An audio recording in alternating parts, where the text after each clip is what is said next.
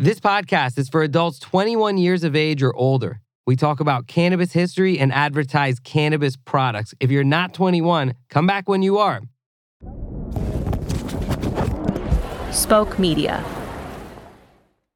Hey, how's it going, folks? It's Abdullah. And Bean. And welcome back for yet another episode of Great Moments in Weed History. On this show, my partner Bean and I, who are both cannabis journalists and media makers, go through one of the more fascinating points in the long, long, long history of cannabis. This episode is actually part two in a two parter about Tom Forcade, the founder of High Times Magazine. So if you haven't yet heard part one, I suggest you go listen to that first and then come back and pick it up here with part two. When we last left off, Tom Forcade had led a crazy life. He had been involved in the underground press, he had been involved as a drug smuggler, and he had been brought up on federal charges. And he had not yet started the magazine that we know him for today. Bean, I'm imagining we're going to get into that today.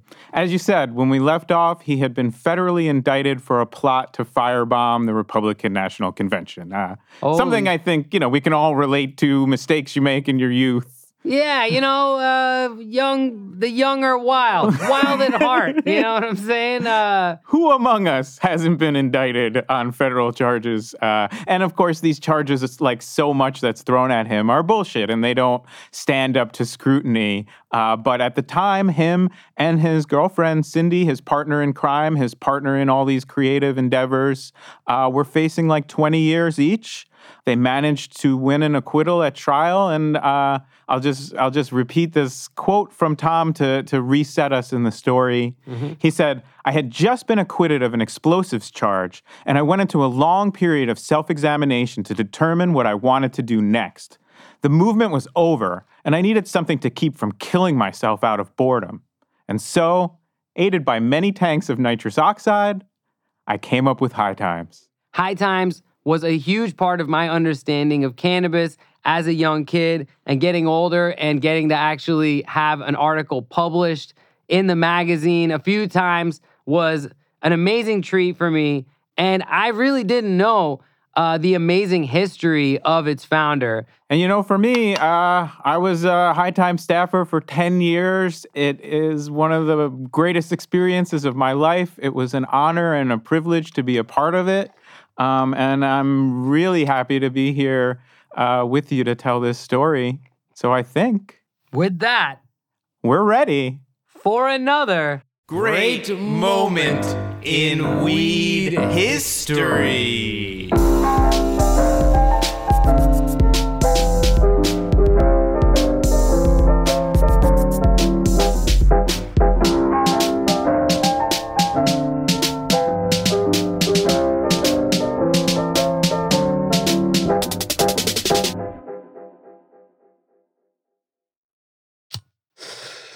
Spoke Media. Alrighty, so Bean, as I get this joint rolled up, why don't you bring us back into this story? All right, but I got to do a little something first. What's that? Do you remember me uh, kind of telling you there'd be a little surprise at the end of uh, part one? That's right, you did mention a surprise. What's going on? I'll be right back. Oh shit. Oh shit. I love surprises. Good ones anyway. Abdullah, let me introduce you to Rex Weiner. He's a was a very close friend of Tom Forcade's. He was foundational to the founding of High Times Magazine. He's Wow. had many adventures in publishing. Uh, his writings appeared in Vanity Fair, the Paris Review, the New Yorker, LA Weekly. He uh, wrote an episode of Miami Vice. He's a No way. screenwriter. Uh, and really, I'm just thrilled to have somebody here who knew Tom Forcade and can really talk to us from that personal experience. Thanks for coming. Well, thank you, Bean, and thank you, Abdullah. Yo, it is my pleasure. Rex, welcome to the Great Moments in Weed History studio. Since I was a kid, High Times was a huge part of my understanding of cannabis culture. I moved around a lot. No matter how isolated I was, uh, I could always go to the sort of alt record store and pick up High Times and look at weed porn, which is really what appealed to me. Well, Abdullah, it's funny that you say weed porn. You know, when Tom uh, first sat down with me in uh, gosh, I guess it was 72, 73, and said he wanted to do a Playboy for the counterculture audience, a, a stoned version of Playboy. And one of the, the features, he said, would be a centerfold, except instead of a nude woman, which was getting old at that time, well, maybe not. Anyway, instead of uh, a nude woman, there would be the most beautiful, most luscious, the most desirable bud. Hell yeah. And uh, I listened to Tom and I thought, well, that's an interesting idea, Tom. You know, um, a magazine all about weed. It's worth a try. yeah. And up until that point, had you been in publishing or journalism, anything like that? I was the um, I was managing something called the Underground Press Syndicate. Ah. And um, as I'm sure you talked about in part one, it was a syndicate of or an, uh, a loose organization of underground newspapers all around the country and around the world.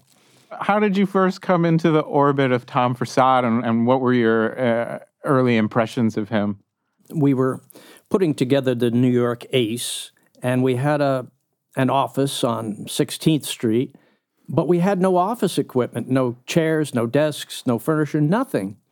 And somebody said to me, "Well, you should go see Tom Forcade. His office is just a block away, and he's got a whole bunch of desks from some source."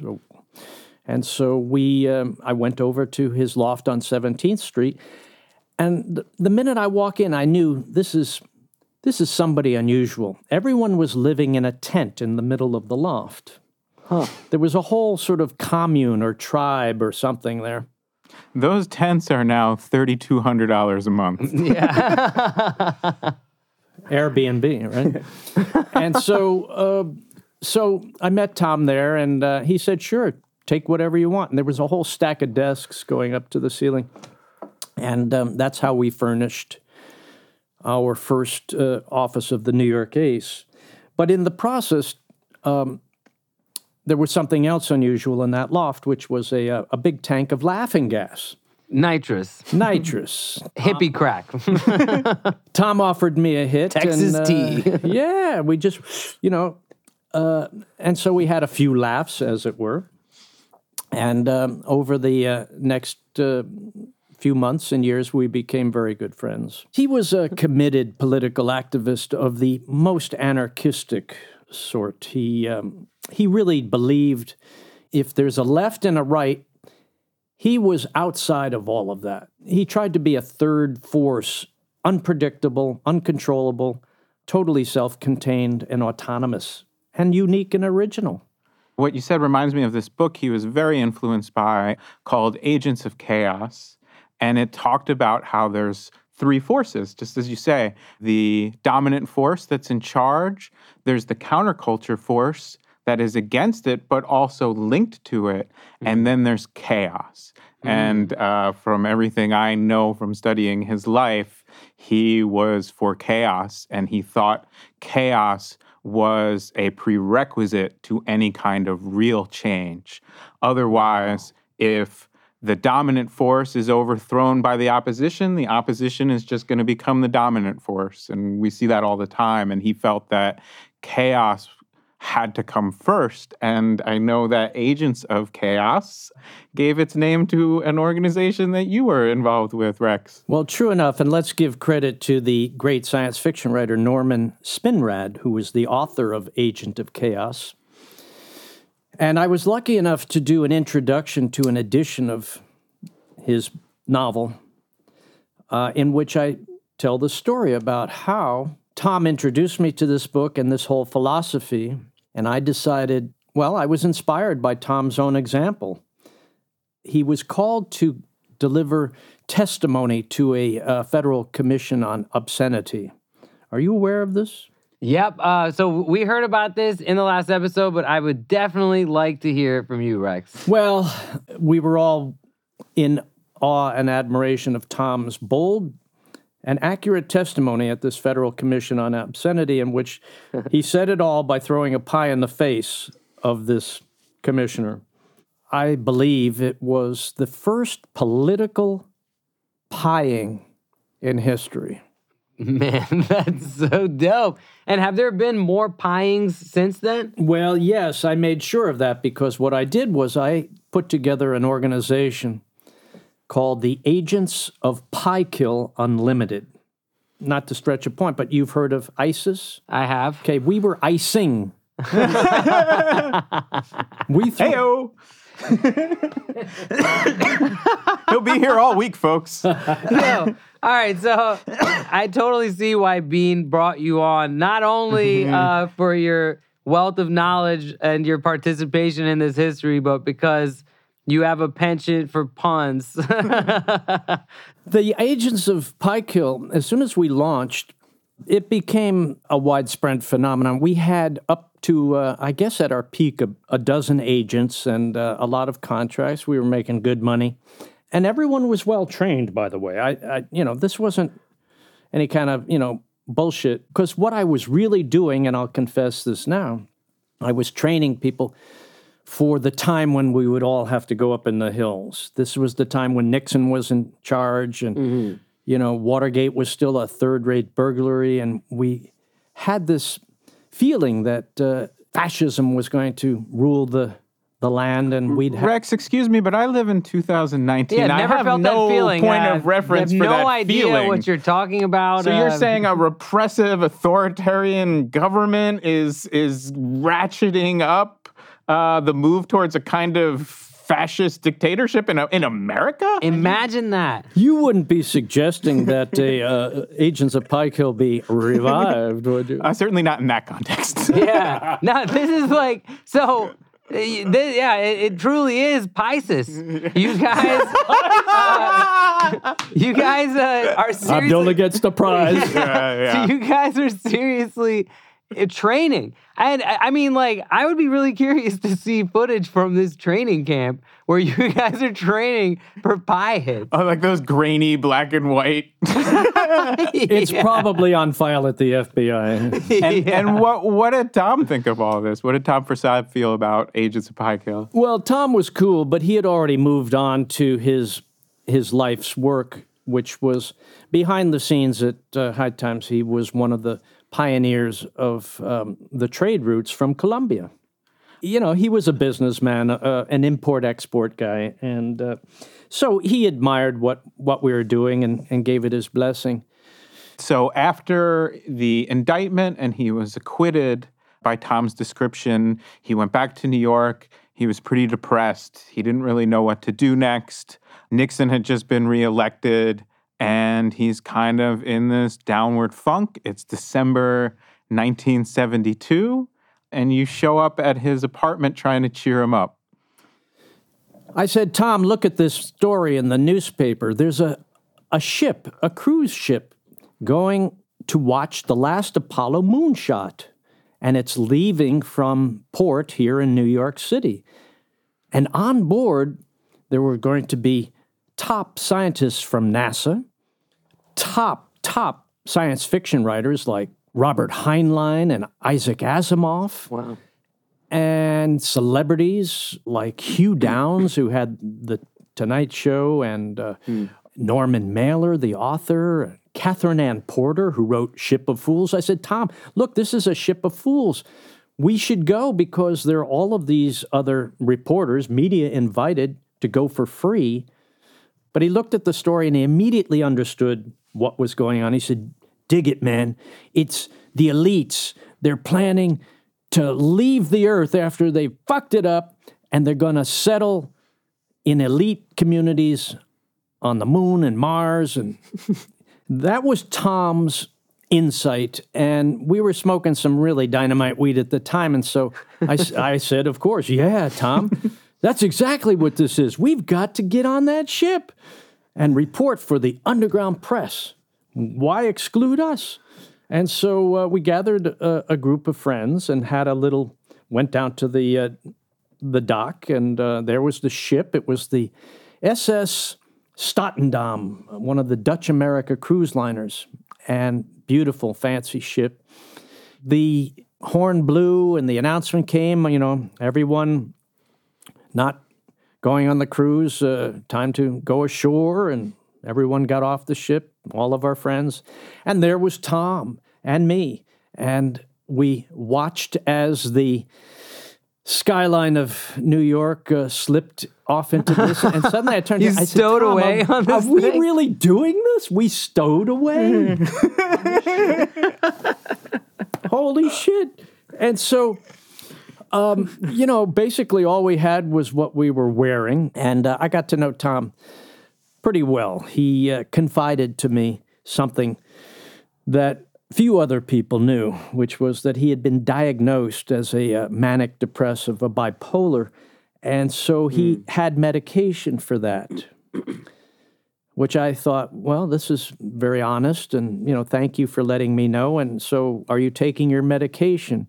Well, it turns out that Tom left his medication on shore, and instead he had a whole pocket full of pills, powders, and potions, uppers, downers, LSD, Oh boy. a little bindle of coke, uh, some meth, and uh, he proceeded to take all of that stuff and went every which way.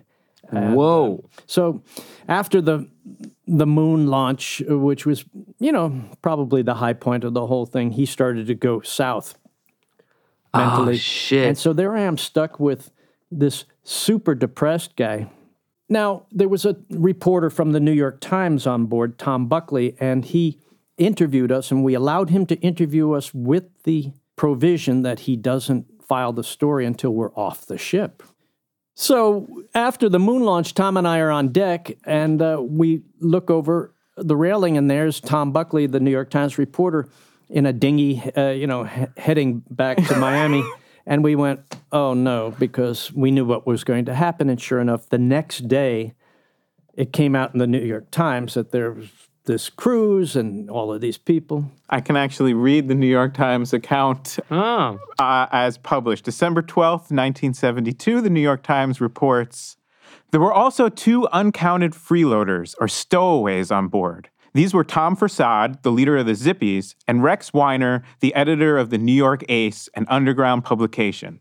The two young men, who said they thought they deserved a vacation after the rigors of fomenting demonstrations at the political conventions in Miami Beach, set themselves up in a comfortable cabin, which they vacated early each morning after making the berths and tidying up. They spent their days sunning themselves, accepting drinks from the many passengers who were in on their secret, and hinting broadly that they had some really spectacular deviltry up their sleeves. Quote, we were thinking about opening the Seacocks, said Mr. Forcade, when we realized that we didn't have any seats in the lifeboats. Still undiscovered and deciding not to push their luck, they left the ship in St. Thomas on Saturday, uncertain as to how they would return to New York. Well, if it's in the New York Times, Bean, then it must be true. Ah. I want to I want to pick up Tom's story after the stowaway incident. As I understand the story, he and Cindy go down to Florida for a bit of the winter and he is on the one hand checking in on his smuggling operations and on the other hand starting to really put ink to paper and come up with a plan for high times. And then he returns to New York. He's all excited about this idea. They put this thing out on a shoestring. They have really high standards. They get some ads from the paraphernalia companies of the day, like your Easy Widers, your Grow Your Own Mushroom kits, but they hit a problem. No distributor in the country wants to carry a magazine called High Times that has a weed centerfold and teaches you how to grow, smuggle, sell, and consume a Schedule One narcotic.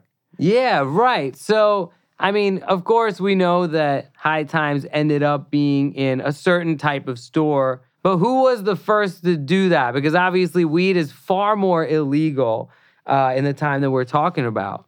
Well, Abdullah, uh, they were called head shops. Right. Okay, gotcha. Every town had one. And an- I know another strategy that Tom Forcade had to distribute the magazine in the early days was he had all these dealers who would pick up weight from him And he said, okay, you take such and such amount of pounds. That's all good. With that, you have to buy this many magazines and you can flip them for twice as much. And apparently, all the dealers at first were like, I don't sell magazines. What the fuck? You know? Yeah. And then they all came back and were like, okay, I'll have the same amount of weed and I need twice as many magazines. Yeah. And that's like when they knew it was going to be a hit with the intended audience. It was a truly independent uh, publication, and uh, yeah, the dealers and and the boutique owners who became over the years the place where you could go buy High Times along with your bong and your glow in the dark poster. Uh, it was a, a new economy, a new kind of capitalism, and um, really the forerunner of what what's happening now. But uh, I don't think Tom would recognize what's happening now, and he'd probably have a few opinions on it. Yeah, you know, I bet he never would have guessed that cannabis legalization, the thing I'm sure he was fighting towards, in essence, right, would actually turn into a tool for corporate America to take over cannabis. And it's a really, really ugly truth of this post cannabis legalization world that we live in. What do you think, Rex? What do you think Tom Forcade would think of the capital cannabis landscape of 2019? Well, I, I think he would take a dim view of the way things are going now and the, the super corporate conglomerate uh, approach, even though at the same time he would be seeking to, um, you know, get a piece of the action, I'm sure. So now we got the magazine in place, we got the advertisers, we got the distribution, and High Times went from a complete shoestring startup to selling 300,000 copies a month and employing a editorial staff of 20 people within one year. But for Tom, uh, success brought with it a host of challenges, as he wrote in an editorial letter called What High Times is All About. Uh, and so this is him in his own words. High Times was a coldly conceived project that we definitely expected to succeed eventually.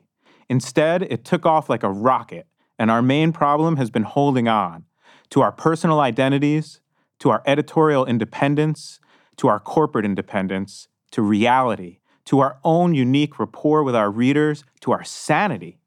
We are facing a future that needs help. We know that as far as that future is concerned, we are playing for keeps. We had a concept at the time of the righteous dealer, and um, and that was what Tom sought to be, how to govern his actions as a person and as as a businessman, which had to do with the uh, Bob Dylan lyric, uh, "To live outside the law, you must be honest." He would say that nine times a day, and you know, try to uh, uphold it. But we were on the adversarial end. We were used to being, you know, not losing, but just, you know, just not winning. And suddenly there's Tom and uh, a staff of uh, 20, 25 people and uh, a success story. High Times was a success from the very first issue. And not just, you know, in business terms, but in editorial terms, I mean, we had the most amazing content and, uh, you know, including my stories. We published all sorts of great stuff. Uh, Bean, you, you would remember some of these writers and articles. Hunter Thompson on the cover. Uh, we were the first magazine to have Debbie Harry on the cover talking about Oh, New wow. Wave. he had access to this incredible talent pool because of the underground press syndicate. And now he was able to pull in all of these people into his vision because, like you say, it had that one element that was always missing, which was financial uh, success. Time and Newsweek both wrote like glowing stories about the publishing success story of the 70s. Bob Marley sat for his first national magazine cover interview, which was also with Ed Dwyer. Uh, And he said the Santa Marta Gold that they supplied him was the best weed he'd ever smoked outside Jamaica. Oh, amazing. Uh, Cheech and Chong were on the cover. Um, it's everybody seems to like be just loving this new thing that was just waiting to happen. There was the culture, but there was no voice for it. But for Tom, success again kind of like throws him for a loop. And he, you know, as as Rex said, he alternates between these manic states where he's super engaged, hyper engaged, going over every little detail of everything, and dark holes. Uh, people used to call him Captain Bad Vibes Shit. at times. Uh, Rex is nodding with some rough memory of that. Well, he'd call me up at three in the morning at the at the peak of high time success and say, Rex, I'm gonna fire everybody tomorrow morning. Close down the magazine. And I'm sitting there going, hmm. if I say no, he'll do it anyway. If I say yes, maybe he won't do it. so I would say, uh, yeah, Tom, it's your magazine. Go ahead, shut the damn thing down. Fire everybody, especially that person I don't like there. And uh, and uh, that would shake him up for a moment, and then he'd laugh, and and then he'd drift off. But um, he was um, mercurial. He was changeable. He was absolutely unmanageable, and you couldn't tell him anything if he was in a certain state of mind, and and that made it difficult for people at High Times to meet their deadlines and their production schedules, and you know get bills paid on time, and and uh, you know deal with the. Um, the receptionist, who we all knew was the informant, so we had to, you know, keep that person over there. You know. Pretty standard in any office type environment. You know, you just have to assume one person is a government Is a informant. and- Yeah. Yeah, and you just have, you know, the real birthday party, and then you have a fake birthday party where you invite the informant for pretty standard. Um, yeah, so people on the magazine, you know, kind of learned to ride these waves, and they would kind of just try to hang on until Tom decided to quote meet with investors, which everyone understood meant he was going to go on a smuggling run. Arguably, he no longer needed the money, but he felt most at ease when he was courting danger. He's doing it for the rush. He's doing it for the rush. Um, we're gonna get uh, take a break in a minute. We'll we'll smoke some weed for for money and love. Uh, and when we come back, we'll I'll talk about how even when things would go wrong on a smuggling run, uh, the adrenaline of that just pushed him higher, and he'd pull himself out of these uh, dark holes. We'll be right back.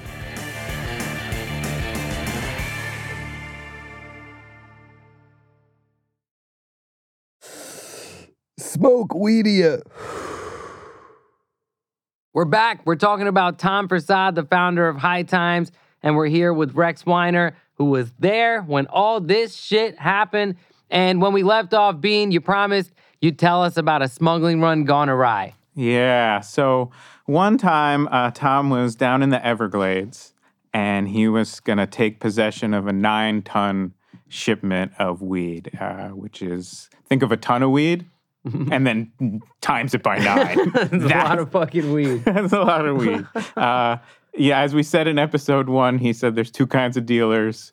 guys who need a forklift and guys who don't need a forklift. he he needed a forklift. But when he gets there to the Everglades, it turns out the supplier was supposed to have a whole crew to unload this, but he didn't. Uh, Oh, so shit. yeah, so working side by side without a break, it took Tom and his longtime smuggling partner Jack Coombs more than 24 hours to load all those bales of weed into their Winnebago. oh my God. Nine tons of weed. I mean, that's like, we're talking metric tons here, right? like, how much weed can a guy carry, you know, at one time? A hundred pounds of it, maybe, you know what I mean? Like, that's insane. I can imagine 24 fucking hours. And then, as they're finally driving away in this Winnebago stuffed with nine tons of weed, a wildlife officer spots their vehicle and starts trying to essentially pull them over. Uh, But Tom is this experienced hot rodder from his youth, and he's like, fuck it. Oh, and he takes off full speed through the swamp. Trying to get away from this wildlife officer. And finally, Tom gets to the end of the road and he sees it's blocked by another police car. So He runs the Winnebago as far off the road as he can manage, kind of crash lands it, and him and Jack Coombs, his smuggling partner, run off on foot. They just have to abandon nine tons of weed and they run into the swamp. Oh my God, it's like a Breaking Bad situation. Yeah. So the cops, you know, try to find them. They can't find them. They send out bloodhounds, but the bloodhounds lose the scent. Uh, uh, but Tom and his buddy are He's stuck. like, what do you mean they lost the scent? They're bloodhounds. So for the next two days, they're stuck in the swamp. They're soaking wet. There's insects swarming all over them. They don't have any food or water, and they're like totally desperate. You know, they're dying of thirst, and they decide their only chance is to crawl on their hands and knees past the police barricade because all the cops or the pigs, as uh, to use the parlance of the time, Mm-hmm. Yeah, are sitting now. yeah, are sitting in their cars with the AC blasting. So they're like Pink Panther style, just crawling along the side of the of the door, and they escape. so what happens next? Well, you know, the magazine just keeps getting bigger, and the success of that is sort of juxtaposed against this increasing dark side of Tom Forcade coming out.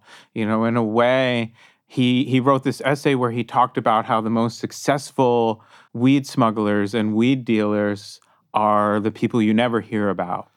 Um, and now, in this one sort of act, he's brought all this attention on himself. I think there's definitely there's shades of what happened with Orpheus lingering over him. He had already created a publication, seen it attacked by the government. His office is firebombed. He ran away, and now he's getting those same feelings. Um, and his smuggling operation is ongoing, and that's kind of his escape route from it. But what, what was the feeling like in the magazine at this point, a few years into it?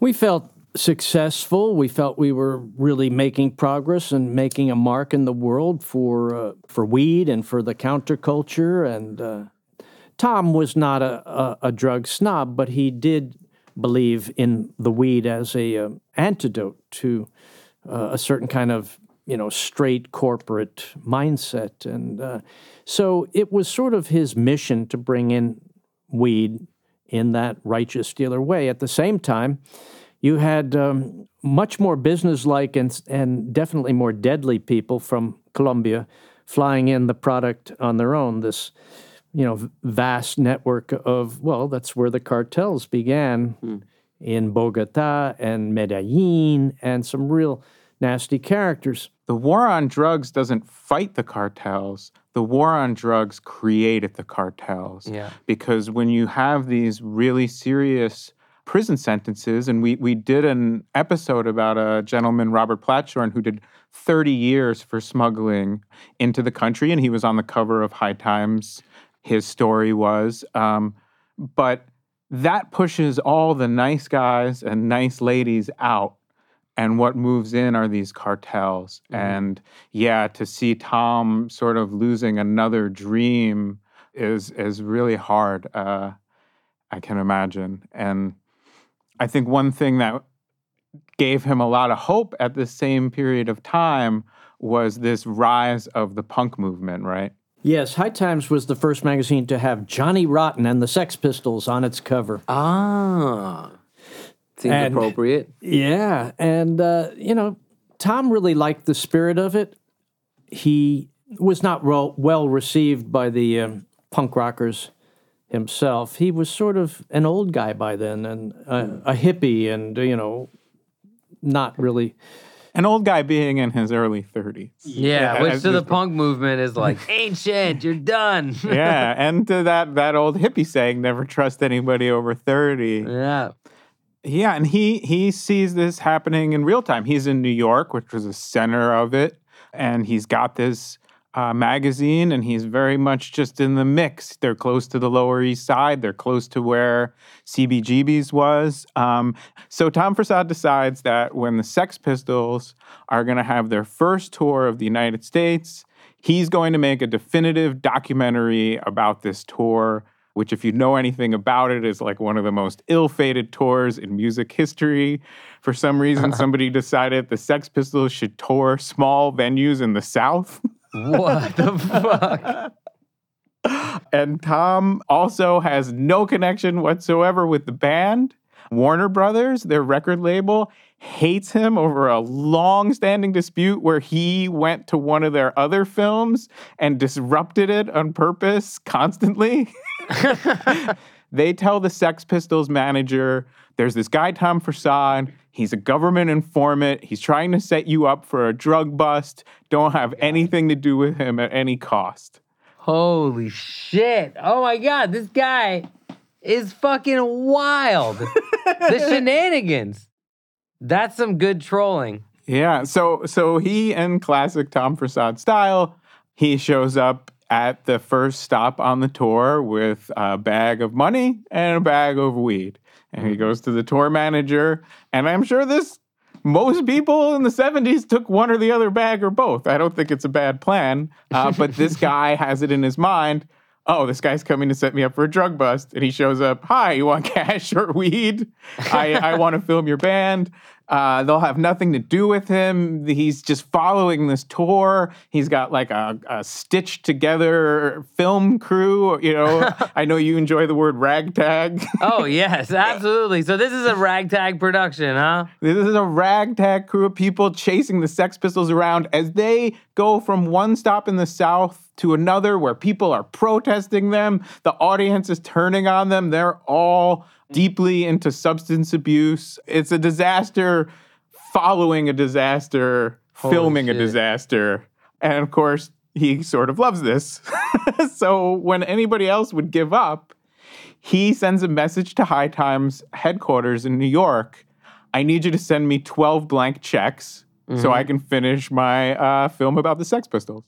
So whoever was in charge of the purse strings at High Times says, well, you know, my fiduciary responsibility is not to send you 12 blank checks, which, you know, I'm not a business guy. I don't know what's right or wrong, but that was the decision. Uh, so Tom is enraged. He kind of collects whatever footage he has. It is eventually turned into this film called DOA. Uh, wow, um, that's something to see. yeah, yeah, yeah. And then in his rage, he goes back to New York, and everybody involved with the magazine on staff at the time gets an embossed invitation inviting them to go to an upscale hotel's ballroom. They don't know why. Everybody shows up, and Tom Forcade is sitting in a throne. And he holds a loyalty trial in the vein of Mao Zedong. Were you at this thing, Rex? No, but I knew he was planning to do this, and uh, and I couldn't tell him no. I just thought, you know, if I steer clear, maybe you know I won't get hit by any flying debris. and uh, I had so many friends there at at High Times, but you know. It's sort of like uh, you know, just keeping your distance from a, a dangerous situation, and, and they all went through it because they were they were on salary, and um, and I wasn't. I could do as I pleased. So, you know, Tom was an ongoing trial, in a way, and uh, that was uh, that was an unforgettable episode for those who were there. So actually, at this trial, he puts all of his, uh, you know, perceived opponents and enemies on trial one by one. If you are found guilty, you're terminated on the spot, and those who were exonerated got a little red book as a keepsake and a little uh, silver medal, and you know, life went on at the magazine. My God, that's nuts. So, despite reasserting control through this loyalty trial, Tom starts to feel really isolated and unwanted. Uh, he spends a lot of hours just holed up in his office, washing down Quaaludes with vanilla extract. Uh, that's a very specific taste. Uh, Yeah, jeez. he feels like everybody wants his money and nobody really loves him. I mean, anybody who knows somebody with mental illness can can relate to where these dark places go. Yeah. Um, so he decides he's going to cook up a little smuggling action for himself to pull himself out of the doldrums. ah, he's going back to his favorite pastime. Yeah. Um, so he, him, and his partner Jack Coombs are down in South Florida. Well, they're they're they're on a smuggling run, and they're flying two planes in into the Everglades, into one of these airstrips that you talked about that are that are hidden. And Jack Coombs is in the plane in front of him.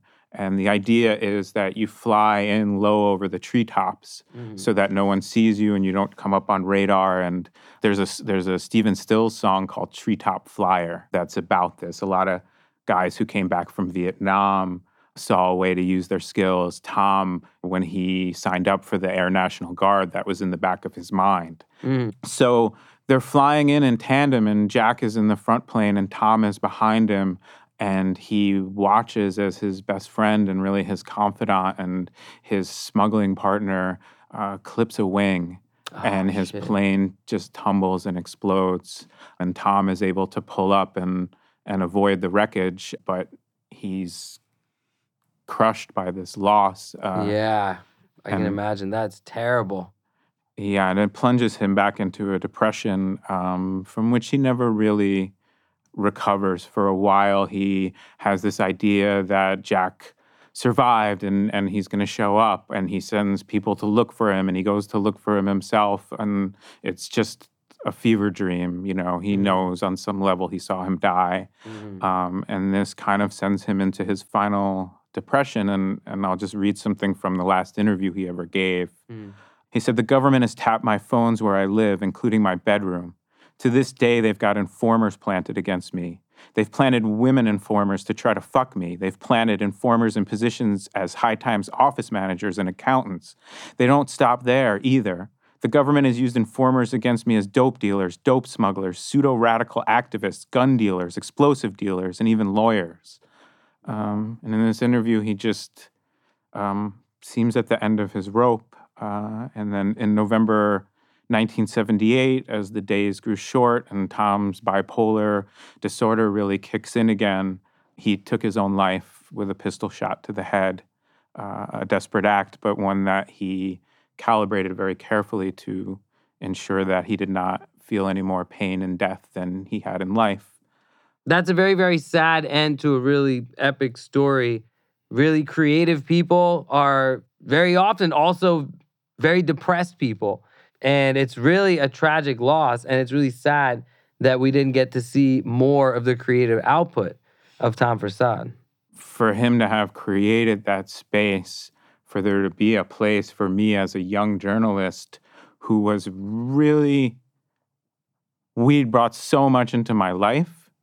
And on this, on the other hand, the war on drugs made me so angry.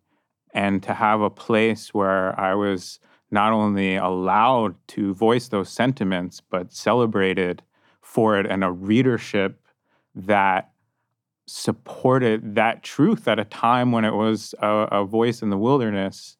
That's an incredible legacy that touched me many decades after he passed. Mm-hmm.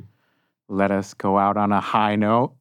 That was a cheap one, but I'm keeping it. That's good. Uh, yes. So, not long after uh, Tom Forcade's passing, a private memorial was held at Windows on the World restaurant, which was at the top of the World Trade Center, so as to be as high as possible. For the ceremony, friends, family, colleagues, and co conspirators all gathered together from all the different compartments of Tom Forcade's very complicated life to celebrate his unique spirit and mourn his untimely passing, all while puffing away on an endless supply of joints seasoned with a small sprinkle of his ashes. Oh, that's so amazing. What a fitting memorial for a guy who revolutionized cannabis in this really specific and interesting way. Well, that's a really incredible cannabis history story. Thank you so much, Bean, for speaking so personally about this story. I know that High Times was a really important thing to you, an important thing for your career and your exploration of yourself and your love for cannabis. And to hear you talk about the person that originated that magazine, somebody who you idolize. Really, I mean, I can't imagine a better way to learn all the shit that I just learned. And Rex, so amazing to have you here. Rex Weiner, weed legend, Miami Vice writer, and really just an amazing asset to cannabis. Thanks so much for being here and talking about your experience. You've seen so much shit. You've experienced a past era of subculture and of cannabis culture that young people today should really be able to appreciate. And I hope that this brought your voice to them because learn your weed history. That's why we're here. We're here to teach you about weed stuff that we don't want to forget because it's so important to our way of life and our state of mind.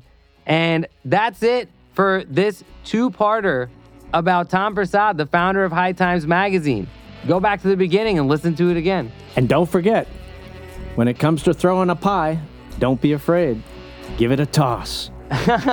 amazing. An amazing ending. Very fitting for this episode. And thus concludes our two parter about Tom Forcade, the founder of High Times Magazine. What an epic story. Do not expect one of these about Shane Smith. Thanks so much for listening. We'll see you next time on Great Moments in Weed History. Great Moments in Weed History is a Spoke Media production. It's hosted by me, David Bienenstock, aka Bean, and Abdullah Saeed. We're produced by Cody Hoffmackel and Brigham Mosley, with help from Lee George and Reyes Mendoza. Special thanks to Gold Digger Studio. This episode was mixed by Jonathan Villalobos. Our executive producers are Aaliyah Tavakolian and Keith Reynolds. Check out our show notes where you'll find more information about things we discussed today and links to our sponsors. And if you really love the show, honestly, the best thing you could do for us is to simply tell your friends about it at the next smoke sesh.